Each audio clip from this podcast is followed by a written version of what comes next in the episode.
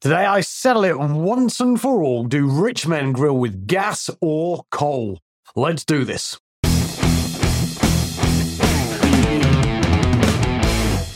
So, last month, the Fellowship member almost got his ass kicked as the group sat down for beer and burgers, or at least he got an embarrassing lesson about not fucking around. See, he can help but make a big show of his disapproval of me using gas over charcoal.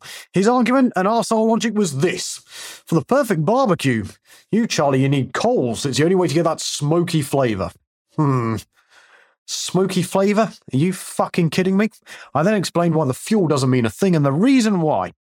The reason why the only thing that matters right now is speed. After all, by the time he gets his grill ready, I'm done and I'm already enjoying my steak. And fuck, I might even have time to eat his steak and his burger too.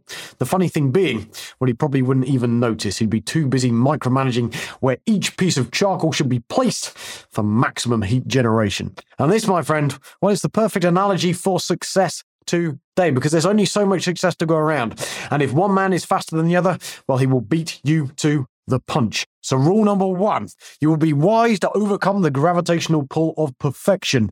Otherwise, you will fall victim to distraction. And men like you, well, men like you and I, we cannot afford distraction or such luxury. It's utter dumb fuckery. Truth is, you need direction and you need deployment and you need it at speed now more than ever.